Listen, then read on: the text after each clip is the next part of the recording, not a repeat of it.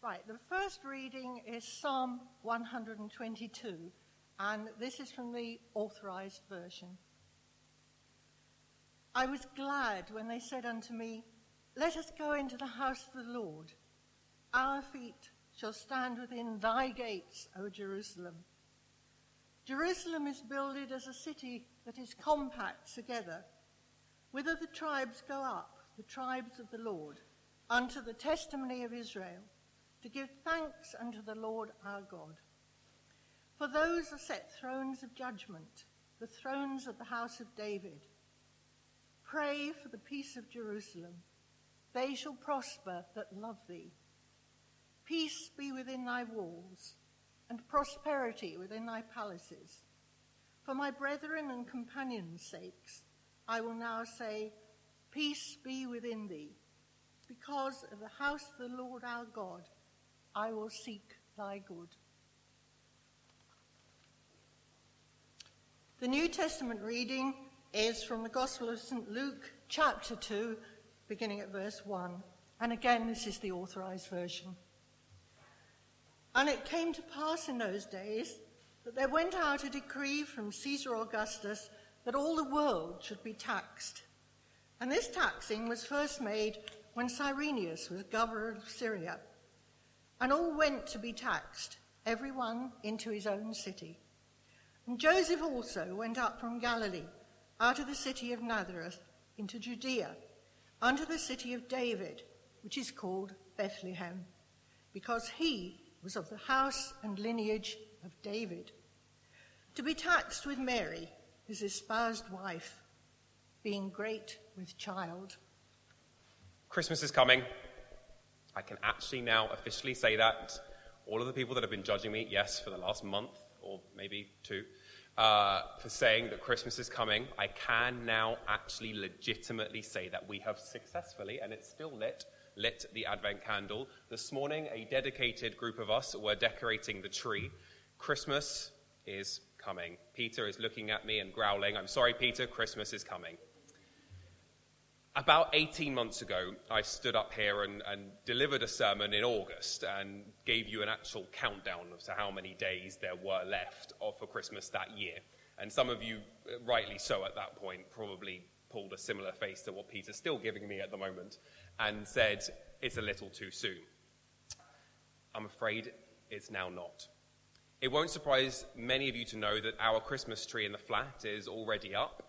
Uh, if you were here at the church meeting the other week, you would have seen us uh, just before it started try and sneak in with a four foot Christmas tree. It's not quite as big as this. If you've seen the, the flat upstairs, you'll realize that even having a four foot Christmas tree in there is slightly excessive. Uh, but it is now decorated, and I'm sure if Steve actually had his way, it wouldn't be the case. Uh, but I'm afraid it is up, and we are raring to go for Christmas this season there are already trees, uh, sorry, there are already presents underneath the tree, readily wrapped. And my excuse for this is, is that with the wedding next week and then a few weeks for the honeymoon afterwards, I need to get as much Christmas in now as I possibly can. So, yes, the tree going up on the 19th of November might be a little bit excessive, but given that I'm spending at least three weeks not in the flat upstairs, I'm just trying to get as much of it as I. It's an investment thing, it's fine. For me, Christmas and the excitement of Christmas is also about that eager expectation.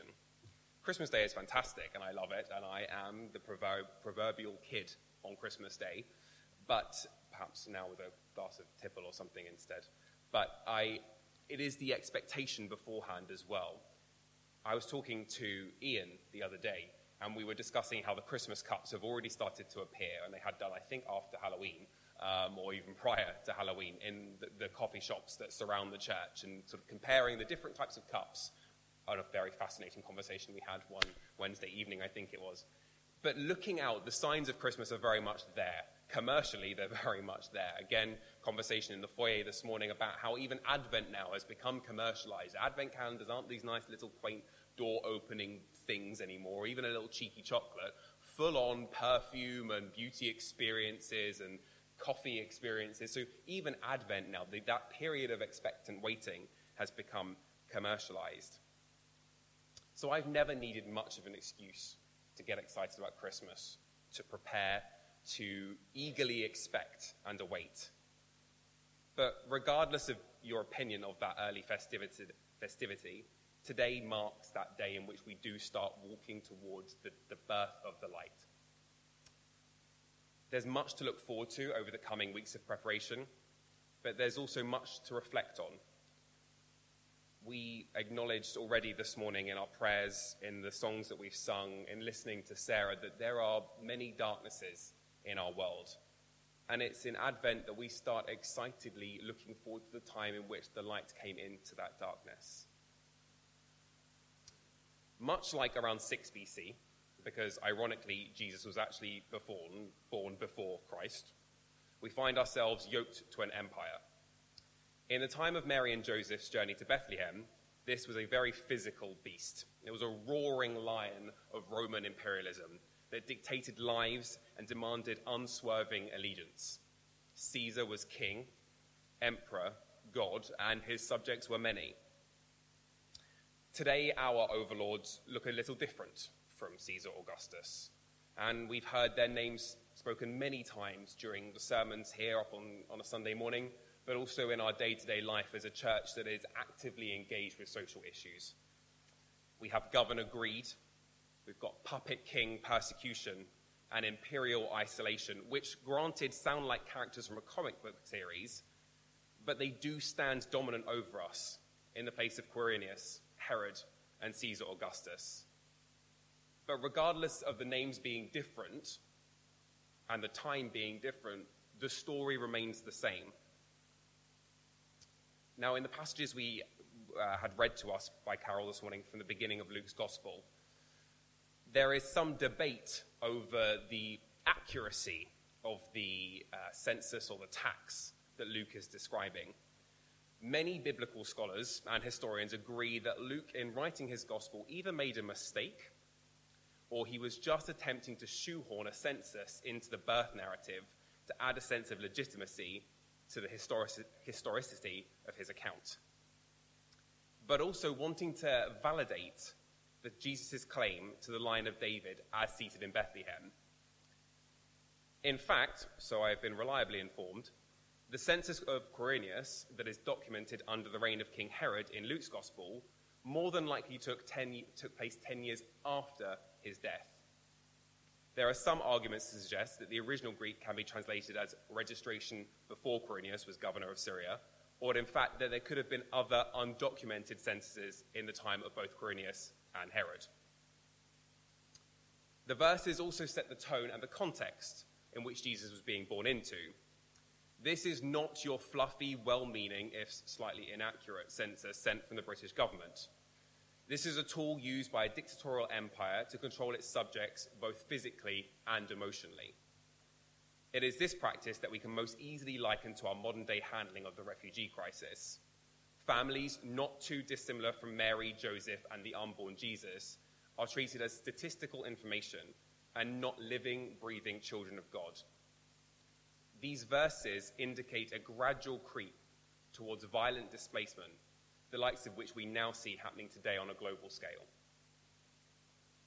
So, our understanding, our reading, whether it's metaphorical or literal, of those first few verses of Luke, they set the theme of Advent they set that theme that we're all on a journey. We're on a journey to the birth of God made flesh. But that journey, as Sarah so accurately spoke about earlier, comes with risk. So Mary and Joseph's journey was clearly physical. It was one of displacement whilst living in occupied territory. And it, whilst that journey to Bethlehem may have only lasted for a few weeks prior to the birth, actually it lasted for a lot longer afterwards as well. For many years after Jesus was born, they had to seek refuge in Egypt, warned and afraid of returning to political tyranny. There's nothing new in this. God's people, as documented throughout Scripture, were continually displaced, more itinerant than settled, always for one reason or another having to move on. And there's certainly nothing new in displacement now. We only have to turn on the news, although less so in the wake of Trump and Brexit, to acknowledge the sheer number of people who, for largely political reasons through war, have been displaced from their homes and their countries. However, it's through the displacement of Mary and Joseph perhaps even the displacement of God through Christ leaving the right hand of the Father, that we see something new in the age old story of displacement. It is through the very specific displacement of Mary, Joseph, and their unborn child that points to a new beginning for all humanity. Another gradual creep, if you will, towards the actualization of the prayer that we say here at Bloomsbury every week alongside our global brothers and sisters. May your kingdom come on earth as it is in heaven. Christ's birth narrative all seems rather grandiose as we tell it each year with romantic embellishments and the trappings of 2,000 years of church history. The journey of the simple teenage girl called upon by God to, marry, uh, to carry the Messiah is no less so. And Joseph's journey from doubting, scathing fiance to devoted husband and father adds a flair of operatic drama to the tale. It's then really quite ironic when you take a step back and realize that actually the story is once again full of ordinary people doing what they can when God asks them to rise to the challenge of kingdom building. Let's consider the existence of the global church today. It has to be due in part to the faithful one step in front of the other of Mary and Joseph, called by God despite or even in spite of their status within the Roman, Roman Empire or even the socio-cultural status as, as their members of their Jewish community. Two very regular people. Nothing special to them other than being chosen by God. Through the very mundane, act, very mundane action of registering for a census, added further momentum to the will set in motion by others before them. So earlier we heard from Sarah as she spoke of her experiences gathering finances and delivering aid to areas which often don't make the news. The jungle in Calais was on our doorstep, and many of us did a sterling job of ignoring it. But the parts of Greece which Sarah visited didn't, and still don't even make it onto our news sources. If we are to believe in a God who used two marginalized, ethnically and culturally oppressed individuals to not only bring his son into the world, but raise him, how should we then view our part to play in the global story of dispersion, oppression, and isolationism? And the part of those who are dispersed, oppressed, and isolated. It's easy to give charitably, easier perhaps to give charitably, to, as much as we can, freely dedicate time and effort to. It's much harder to acknowledge the refugee other the rough sleeping other, the mentally ill other. Those who have intrinsic value to God as beings who can and will bring forth the kingdom. It's something that I really struggle with. How do I, with my limited power, enact and enable? How do I make a difference? How do we make a difference? But not just me, the person that we walk past on the street who's selling the big issue, the people that come and fill our foyer each week. How do we enable, how do we enact, how do we enable those people to make a difference? Just in the way that, the same way that God enabled Mary to make that difference. It's in the verses of Psalm 122, which Carol read to us, that give us an insight to what we're working towards. Jerusalem is built like a city that is closely compacted together.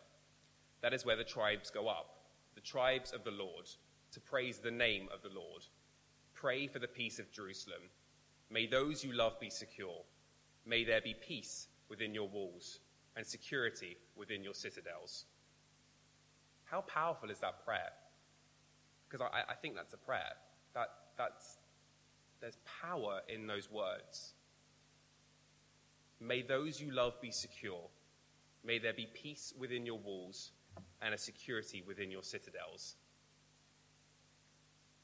2000 ish years ago, did Mary really have a certain understanding that the child that she was carrying would see a global church 2,000 years later be born?